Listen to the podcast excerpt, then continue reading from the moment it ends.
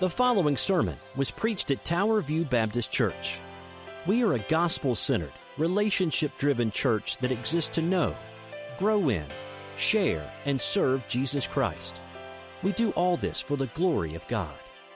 For more about us, please check out our website at www.towerviewkc.com.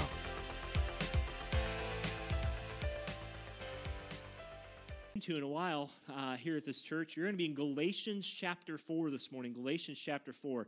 Uh, as you're turning there, that old uh, acrostic, if you uh, appreciate those things, Galatians chapter 4, God's electric power company, Galatians, Ephesians, Philippians, Colossians, and you will find it. Galatians chapter 4. Also, while we are uh, going and turning there, I want to thank Ben, uh, who's Ben is up in Michigan right now with his family uh, our intern Ben, who preached two weeks ago, and uh, Pastor Nelson, who preached last week, so we could spend some time with Natalie's family in Oklahoma. And uh, we appreciate that, that time to get away. Also, next Sunday, so uh, we've had a few questions about this. We, we think we know our church well enough that you all go to bed by like 8.30 or 9 o'clock, at least most of you. Uh, so we anticipate we are planning on having a regular Sunday next Sunday. Uh, so nine o'clock Sunday school and ten thirty worship. We're not going to change that. If you stay up to midnight and want to join us, please do. Come on down. Uh, but we'll be back in Hebrews next week as we uh, continue through Hebrews chapter eleven. But we thought it appropriate today to read through one of the passages that is mentions the birth of Christ and one that's deep within a book. And this book of Galatians was written by Paul, probably his first book written that we know of. And he wrote this probably in the early 50s. And he wrote it to a church that at one time had embraced the gospel, but now was starting to get away from it. That doesn't sound like today at all, does it? Because no church ever does that, right? We never get distracted by other things in this world. We're always just on point, aren't we? Not quite. There's always a distraction. But their distraction was not just dangly things, their distraction was an eternal significance. Do we believe that Jesus saves us by himself, or is there something else, i.e., keeping the Jewish law, that we have to do to be saved? And so, for three chapters, he labors with them. He even tells them in chapter one if an angel comes to you and preaches you a different gospel, let him be anathema. That's a, that's a fancy word that you don't throw around. You might throw it around to the Raiders or your, your hated sports team every now and then, but it literally means let him be cast away forever. And the point being is that Paul told these people if Jesus Christ is not enough for you, then everything you believe is in vain. And that's why he guarded it so closely. And what he's going to tell them is that if you believe in Christ, you're believing in the promises that was given to Abraham. You believed in the promises that was given through the prophets. And so this morning, I want you to find your way to chapter 4. If you're able to stand, will you join me? We're going to read starting in verse 1 down to verse 7, though we're preaching verses 4 and 5. And Paul has been laboring this point, and he wants them to know this is not just a fairy tale, it is not just a wives' tale or a, or a, a great story, a legend, that Christ really came, that he really died, that he really was born, and that he really is enough. And if you're here today and you're trusting when you die in this world that you go out to the next, that it's Jesus plus fill in the blank that will get you to heaven, perhaps this message is especially for you. But if you're a Christian here today, I want you to be reminded of the gospel that you have. And this is what he says, starting in verse 1. He says, I mean that the heir, as long as he is a child, is no different from a slave, though he's the owner of everything, but he is under guardians and managers until the date set by his father. In the same way, also, we, when we were children, were enslaved to the elementary principles of the world. Thank God for the butts of the Bible. But when the fullness of time had come, God sent forth his son, born of a woman, born under the law to redeem those who were under the law so that we might receive adoptions as sons. And because you are sons, God has sent the Spirit of His Son, capital S, into our hearts, crying, Abba, Father. So you are no longer a slave, but a son. And if a son, you are an heir of God. And ladies, please know here that this does not exclude, this is not just a male religion. Of course, you know that Jesus died for male and female, slave or free, Scythian, Jew, Gentile, you name it. He actually mentions that in chapter 3, uh, verse 27, as he goes up there. But I want you to know that this morning, the reason he came was to save one type of people. Do you know who that type of people is? It's sinners. That's why he came, is to die for sinners. This morning, the how, the when and the why Jesus came we'll look at. Let's pray together and we'll get started, okay? Lord, thank you so much for again for the opportunity to preach, to know the word, to be here and to know the truth of the gospel. Father, if everything is as the Bible says it is, and it is true, then Lord, this world is just a passing thing for us. But it's a reminder to us that they want this world wants to take us away from the simple, undiluted gospel message. So this morning, Lord, we do look to the manger, but we are also looking to the cross, the resurrection, the ascension, and the coming again. We love you, Lord. Bless our time. Move me out of the way. Speak through me, Lord, not because I'm anyone worthy to be spoken through, but for your people here today and all those who may be joining us online. We pray. We ask in Jesus' name. God's people said, Amen. Well, why Jesus came. You know, last week we did, and I appreciate Pastor Nelson's message on Matthew 2.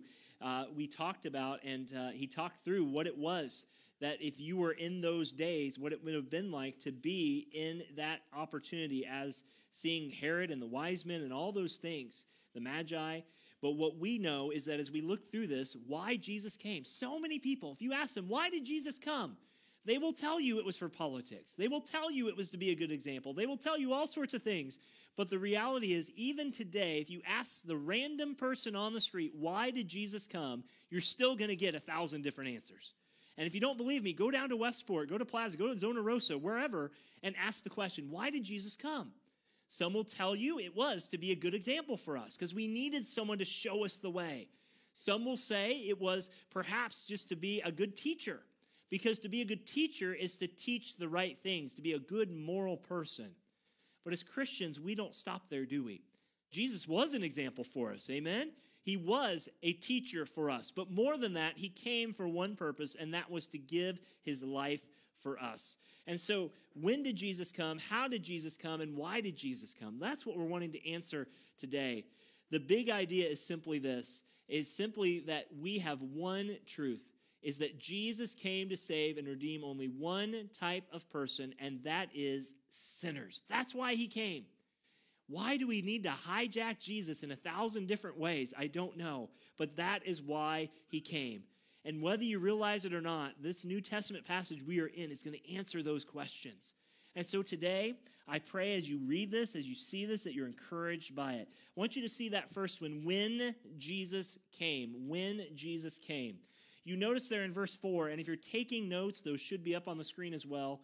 You, when you're taking, as you're going through this, notice verse 4, you see on your notes, but when the fullness of time had come. Why did Jesus come? When did he come? Well, first, he uses that word time. That is, there's, there's various forms of time in the New Testament. There's, there's time like we think of on a watch, there's time that happens once in time, and there's all time. This was when the fullness of time had come the fullness of time. That is, from God the Father's sovereignly ordained time, there would be a set time when Jesus would come.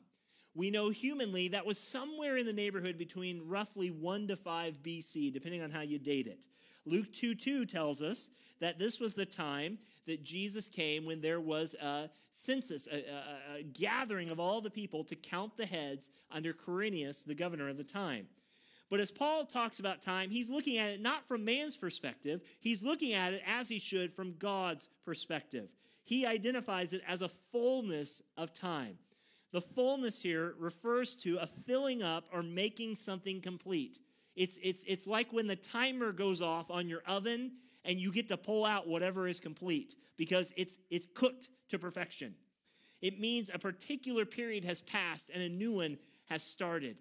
And there's an hour of history now where Jesus is coming, that the Son has been commissioned, he's been sent forth from heaven to go on his mission.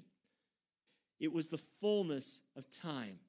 But with that fullness of time also comes the rightness of time.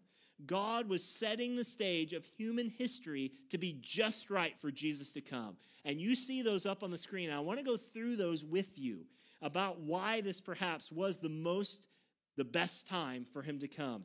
It, it, you know, it's crazy because I'm going to go through these and you're going to see perhaps why these fit, but you also need to know it was one of the most chaotic times. The Roman Empire, for all the good things that it had, also was one of the most wicked nations around, even in those days. But the Father was pulling back the tapestry of the threads of the moment for his Son to come. And these were the sovereign factors that led to the coming of the plan. First, politically. The Roman Empire was at the height of its power. It was it had good roads, it had relatively a fair system of government for the time, but most important, it had peace. Many of you history buffs may remember that great phrase, Pax Romana, which means the, the, the, the, the peace of Rome. They wanted to create an atmosphere where you could travel on a road and not get killed. That's a good thing, isn't it? But for the first time in history, people could relatively travel from Europe all the way to Asia without much trouble, except for some vagabonds along the way. And you see, it was God using the sovereign hand of a Roman nation politically to set up the highways and byways of which the gospel would be spread by the coming of Christ. There was also the cultural coming. Now, it sounds funny because how would the culture make any difference about Christ's coming? But in God's sovereign plan, this culture was becoming one. The languages were becoming one. The Latin and Greek that was spoken of when Alexander the Great took over the known world at the time was now becoming commonplace. Yeah, sure, there were dialects. You know, in some parts of, of, of the U.S., we say y'all. In southern Missouri, they say youans. And some places, they just say you guys. You know what you mean. But in those days, there was one common language that people spoke. And even the Jewish nation was adopting this. We know, and you have this in your New Testament, the Koine Greek, the Greek, the common spoken language of the day. There was no need for people to translate from one language to another for the most part because there was one common language. God provided the political system through the wicked Roman Empire, He provided the language, but finally, He also provided the spiritual climate to which Christ was about to come in. You ever walked in a room before and you could feel how tense the air was? You ever been there before? Maybe it's a meeting at work, maybe it's your family gatherings at Christmas, I don't know. But you know, they say that old phrase you could cut the atmosphere with a knife, and, and, and you could just feel the air come out of it. Well, spiritually, the world was diverse, but it was open. The old gods of Greek and Rome were starting to fall, and they were now worshiping the emperor, Caesar himself. Even among the Jews, there was a there was a, a Ferris wheel of revival happening. John the Baptist was preaching. There were more demon possessed people coming up all over the place. And through the ministry of John the Baptist, especially, people were starting to get a new, renewed interest in the scriptures. They wanted to know what it was that God was saying. And Jesus was stepping into a culture and into a time where everything spiritual was just heightened. It was at the greatest time. And so Christ stepped in at the fullness of time. When did he come? He came during the fullness of time, at the right time. Christian, I don't want to lose you in the process of this. And is that God is a God of perfect timing. And this will be part of your notes as well. God is a God of perfect timing. He's a God of history. He's a God that whose timing is perfect, yes, even for us today. If you're here today, God has set the stage of your life. He has put the boundaries, Acts 17, to where you are to, to, to inhabit yourself. As God prepared the culture then, the, uh, the government then, and the spiritual climate then, so too He has put in your life everything to bring you to a place to where you are. You ever wondered how God put you and you ended up at Tower View Baptist Church for most of you? Now, I know how you got here. Some of you was an invite. Some of you, it's just you've grown up here. Literally, you've been like uh, cradle to, to, to whatever you are. Some of you just randomly showed up and we accepted you in. Uh, you know, whatever your case is, we're glad you're here. But God knows exactly the timing of your life. And it's not just simply about the Lord Jesus Christ. Each of us who know Christ personally, God has a schedule for us. He's prepared a life for you. I mean, do you know that God ordained that when God ordained that you would be born, it was not just when Jesus was born. He ordained the days of your life. He ordained everything about your life. You remember Ecclesiastes 3. Don't let the 60s rock music steal this, this great passage of scripture away, but you know this phrase well. Ecclesiastes 3 1 to 8. For everything there's a season and a time for every matter under heaven a time to be born, a time to die, time to plant and pluck what is planted, a time to kill, a time to heal, a time to break down, and a time to build up, a time to weep, a time to laugh, a time to mourn, a time to dance, a time to gather, a time to embrace, a time to refrain from embracing. That has COVID written all over it, right? a time to seek, a time to lose, a time to keep, and a time to cast away, a time to tear, a time to sow, a time to keep silence, and a time to speak, a time to love, a time to hate, a time for war, and a time for peace. Ecclesiastes. When did Jesus come? When the fullness of time had been. And it makes me think about the second coming of our Lord. When is he coming again? When the fullness of time has been complete. Christian, you have the greatest joy this Christmas, not just because he was born and he died for you. That should be. But also, you get the bow, as it were, on all this when he comes back and takes you up to heaven. And maybe you die before then. I don't know. You tell me when he's coming. We don't know the day or the hour, but we know he's coming. Amen? And that's what we know to be true. When is it going to happen? When he's ready, when the fullness of time. But be careful. Don't be like the Pharisees and all those of, of Jesus' day trying to pin the date and the time on the exact location and place and, and circumstances when Jesus comes. He gave us general signs, not specific names. So be careful, be careful, be careful. Just thank him that he's coming and be about his business until he does. So when he came, but how did Jesus come? Look at verse 4. He says that Jesus came in the fullness of time, but pick up the end of verse 4 there.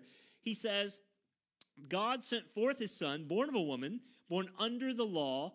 And we'll stop right there for a moment. How Jesus came. He came in two ways. The first way that Jesus came is that he's fully divine. He's fully divine. What we mean by this is that when the fullness of time has come, God sent forth his son. Who was it? Who came? It was the divine Son of God. It was God sent forth his son. You know that Jesus, the co equal, co eternal, co powerful, not the underneath God. You know, the early church struggled with that. and Some Christians do today. What do we do with Jesus? Is he, is he fully God? Is he not God? Is he partly God? Is he mostly God? Yeah, he's 100% fully God. Anything less than that, and we lose what it is that he came to do. Jesus did not commission himself. Notice here that God the Father is the initiator of all this. God the Father is not higher than the Son or the Spirit, but in his role, even the Godhead, the Son, is submissive to the Father in his earthly ministry, and he comes in obedience. Let me give you some scriptures you know well. Romans 5 8. God shows his love for us, and that while we were still sinners, what church? Christ died for us. He was sent forth, he was sent out, he was died for us in an official capacity. So God the Father, in commissioning his Son, sent him to represent the Lord, the Trinity, the Godhead upon the earth and to carry out the Father's will. Go read the book of John. Jesus always says, I'm here to do my Father's business. I mean, how many times did he say that? He said it so many times that the book of John is full of it. Jesus came forth as the Son. God sent forth his Son. Christian, today, you need to realize that the deity of Jesus Christ is always under attack. What makes a person a non Christian? Uh, one of our sisters and I, we were talking about uh, uh, some, some things in the Christian life. We were talking about what's primary and what's not. Look, we can disagree on other things that are in church life. Uh, do you worship on a Sunday or a Saturday? Do you worship on, you know, there's different things you can debate as Christians. There are good people on each side. But one thing we can never sacrifice is that Jesus is actually God. If you lose that, you have lost everything he came to do. Jesus is not just some um, image of God. He's not, well, he is the image of God. He's not just some Casper the ghost God. He's not just partly God. He is God. Isaiah 9 6, for a son will be born to us, a child will be born. The son will be given, and his name will be called Mighty God. Can I just submit to you that if you deny that Jesus is anything less than God Himself, you have entered into blasphemous territory? But not only is He divine and has been since all of time, but He is also fully human. Before I unpack that, I want to just say something that I have always had stuck in my head. One of my old college friends from long ago in our first couple months in, in, in, at Billy Jewell Bible School up at, at, William Jewell, that's what we used to call it. Um, it's not a Bible school and it's not God centered, but that's another thing. She used to say, I just don't get it. How can he be fully God and fully man? Is that like that conditioner and shampoo, you know, that two in one mix where you kind of do that sort of thing? I shared with our Sunday school class a couple weeks ago. I'm the three in one guy. I like the, the body wash, the shampoo. If you're just going to put it in there, just put it all in, right? It's not quite how this works with Jesus. He is fully God, he's fully man. His Godness, his, his deity, is separate from his humanity, yet they are one. You got that figured out yet? Church, there are some mysteries of the Christian faith it is okay to say, I know what the Bible says and I absolutely believe it, but you ask me to explain it, I just don't know. We're going to unpack why he had to come as a human, but I want you to know this is a great mystery, as is the Trinity. It's okay to have mysteries in your faith. You don't have to have everything spelled out. And don't let the critics tell you that that's a lack of faith or a lack of true belief. Look, you don't understand everything in your own life at times, yet you continue to put one foot in front of the other, don't you? So, too, in a very simplistic view, you may not get it all, but this is what God's word has said. He goes on to say, For this, God says, He was born of a woman. He's born under the law. Notice that double emphasis there. He's born and born. He's born. You see, there is emphasis. The one whom God sent was born. He was born of a woman under the law. Jesus is a fully man when he was born. He wasn't some alien from Sigourney Weaver bad 80s movies days. He wasn't some thing that pops out of some person. He was a real man. He had to be. A body that could be seen and handled, a body that cried, a body that dirtied diapers as a young Jesus baby. You don't think about these things, but it's true. Hebrews 10:5 says, Jesus says, A body you've prepared for me, and Jesus says that to his Father, a body you have prepared to me. Luke 2:52, the Bible says Jesus kept increasing in wisdom and stature and in the favor with God and with man. Jesus grew intellectually, Jesus grew socially, he grew, and this may sound funny to you, he even grew spiritually. Not that he had anything to learn as God, but as a man, he had to learn these things. Hebrews 5 8, he learned obedience through the things he suffered. Hebrews 2:17, he had to be made like his brothers. And in all things, Jesus was born of a woman, was made in all things, except he was without sin. Look, Jesus had to eat, Jesus had to drink, but in the early church, they almost thought he was a ghost because how could God come down to us? But Hebrews 4:15 tells us we don't have a high priest who's unable to sympathize with our weaknesses, but one in every respect who was tempted yet without sin. He had to be human because God cannot die. On that cross, who died on the cross? Well, Jesus did. Well, which part of Jesus died? The humanity of Jesus died because God, the divine, can never die. And if Jesus is to stand in my place, then Jesus cannot merely be God. He had to be fully human so he could die in my place on that cross. Well, why couldn't he just send an angel? Because an angel is not God. They're created like you and me, even though they are higher than us, spiritually speaking. He was born of a virgin, born of a woman. And notice that phrase there under the law. Who was the great lawgiver? Jesus. Who was the great lawmaker? Jesus. Who was the great judge who stands above all judges before the law? Did you get the theme here? Jesus. Jesus stood under the law. Matthew 5 tells us that he came not to abolish the law, but to fulfill it. 2 Corinthians 5:21 For our sake he made him who knew no sin to be sin for us that we might become the righteousness of God. Jesus perfectly lived out what we could never do. But do you remember some of you this goes back years ago.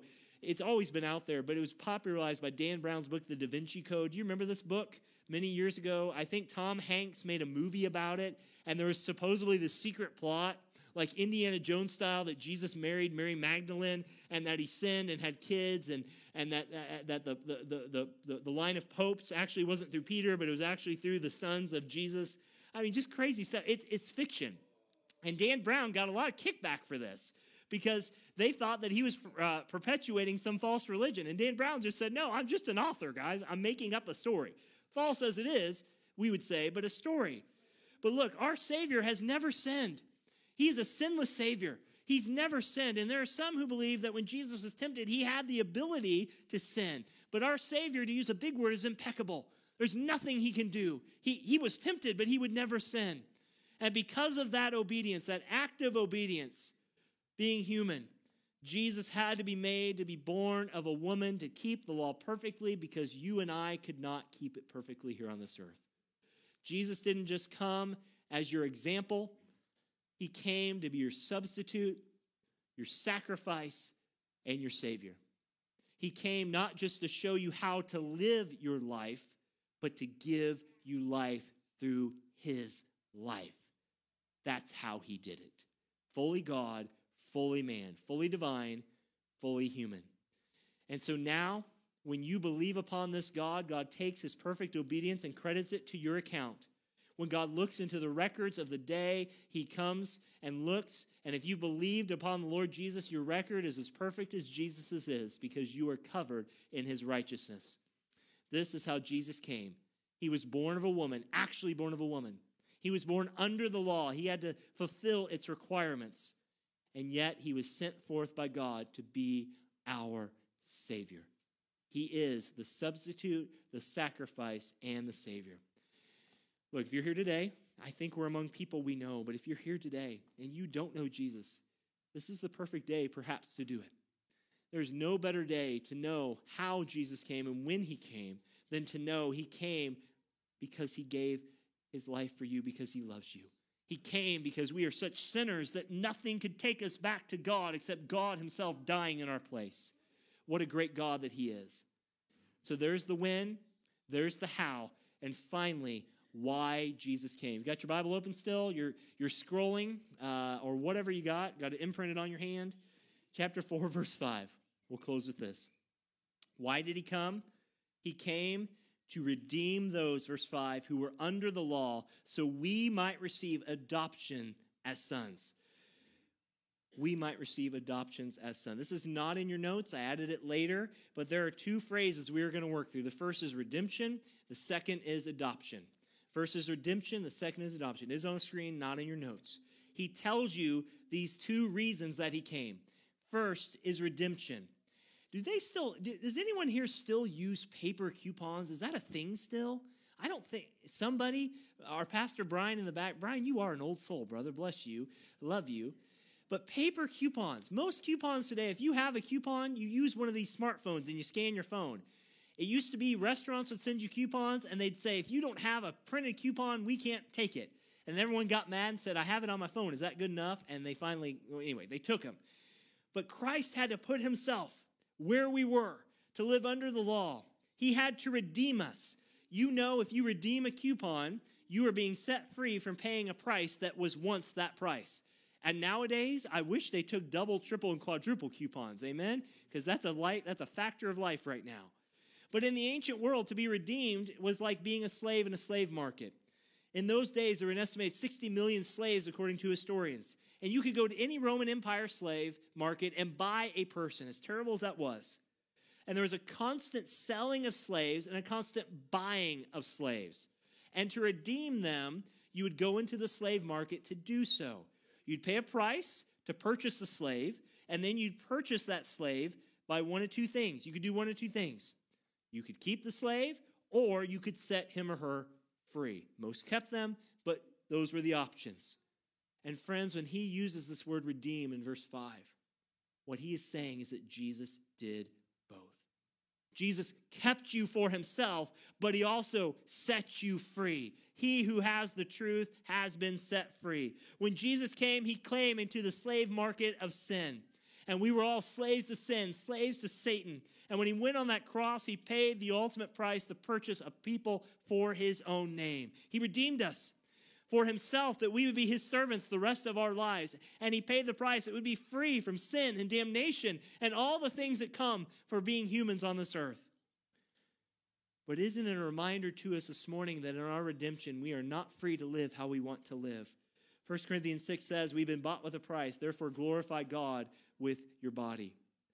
He says in verse 5 that he might redeem those who are under the law. You notice here that it is definite and definitive. Everyone for whom Christ died, he redeemed upon that cross. There's no one who Christ died for that will go to hell. The only people that go to hell are those who reject the free offer of a God who gave them everything at the cross. If God has purchased you upon the cross, you are either redeemed or you will be redeemed if you're here today.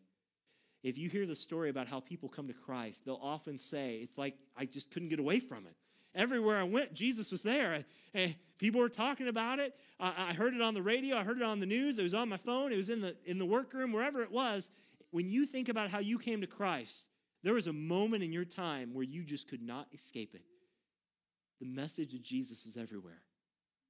And parents and grandparents, that's a great reminder that even bringing kids sometimes to church and vacation Bible school and other things. And uh, some of you remember these days when you wrangle kids in the pews just to have them sit still. It's hard. And, and, and if you're here, you know that our motto is we, we're grateful to hear the cries and everything else. It doesn't bother me, it doesn't bother our scene. But it's often those kids who go to church who hear more about the gospel that have those stone faces and they look like this and, you know, Eh, they don't look like they're learning at all. That someday God opens their eyes to see. And all that truth comes flooding back to them. Because God, when He redeemed us, puts us in a place where we will know the truth or we will reject it. But He died for everyone that He died for. But also notice here that there is also an adoption that happens. Not only that He redeems you, but that He also adopts you. Notice the end of verse 5. He says that we might receive to redeem those so that redeem us set us free claim us as his own so that we might receive adoption as sons. Now that word adoption may seem weird here but we've gone from being slaves of satan to slaves of god. We've gone from the dungeon to the dining room as it were. We've gone from imprisonment to inheritance and now we've been adopted. What adoption says is that when you come into the family of god you come as a babe but you're given the status and privileges as an adult son. Remember what Jesus said to Nicodemus in John chapter 3? Unless you be born again, you shall not enter the kingdom of heaven. A baby cannot enter into the inheritance. You'd have to reach a certain age before your inheritance can come. And what Paul is saying is that why Jesus came, he not only redeemed you, he set you free, he made you his own. But the moment you come into heaven, every part of the inheritance, the, the riches of the kingdom are now yours by faith alone because of the free gift of Jesus Christ alone. It's as if you've been living in the house all along. It's as if whatever belongs to the Father now belongs to you. Our older brother Jesus the Lord Jesus now belongs to you. Grace now, glory later. It's all ours. And look at verses 6 and 7. We read these. And because you are sons, God has sent you a spirit of his sons crying, Abba, Father. We now have access to the Father because of the redemption and adoption. So you are no longer a slave, but a son, and if a son, the heir of God. Now, Paul would often uh, and there's a great book, if you're looking for a, a, stocking stuffer for yourself, there's a great book that John MacArthur wrote years ago called Slave. Just called Slave, Doulos, Slave. It's a whole book about our identity with God being slaves to righteousness. So, what is, is Paul contradicting himself? Are we no longer slave? We're not slaves to sin, but we are slaves and servants to do what God would have us do. I just hate that so many Christians think that God's love for them stops the moment that they turn to the left or turn to the right. I hate that so many Christians walk around thinking that God is up there like some uh, judge after they come to Christ truly, that looks at them with a scowl and a frown. You'll often hear Pastor Brian pray this way. You know why I love my friend Jesus? Because when I walk down the road and he sees me, he doesn't walk on the other side. He comes up and embraces me. That's why he came. Now, friend, I don't want to overplay that, and you could abuse that text like everyone who abuses Scripture can.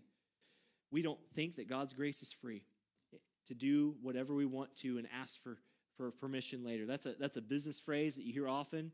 Just go do whatever you want to and apologize later for it. No, that's not the Christian life. The Christian life is we want to live a holy life because Christ redeemed us. He set us free, He's made us His own. But we've been adopted now. And we are, there's a big list that'll be up on the screen for you. We are now, because of this adoption, because of this, we are redeemed. We are now redeemed by Jesus. We are adopted by the Father, and we are sealed by the Spirit.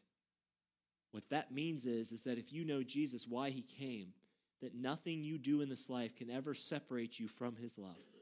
That when you go on your deathbed or you're in the last moments of your life, you don't need a pastor, a priest, or anybody to give you last rites because the last rites were paid, if you will. Everything was paid on that cross once and for all.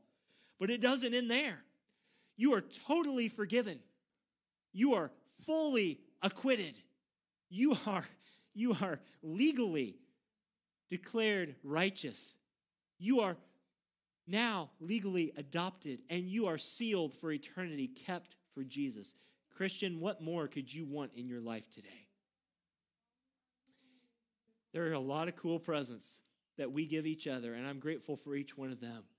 But, friends, when you go to bed at night, you ought to sleep with a measure of peace in your life. Because when you come to Jesus, He's given you everything. And no matter what the world says, and no matter what other Christians may say about you, no matter what a church may declare to you, if you are in cahoots with Jesus, that is what matters the most. Because He is the one who speaks for your soul on that day. You've been redeemed and now adopted. You have the rights and privileges of the Son of God. And friends, what a Christmas we have. Why did Jesus come? To redeem one person, sinners, and that is us today. Friends, we love you all so much. And I pray as long as Tower View Baptist Church exists, no matter who's in this pulpit, that is the message that we preach.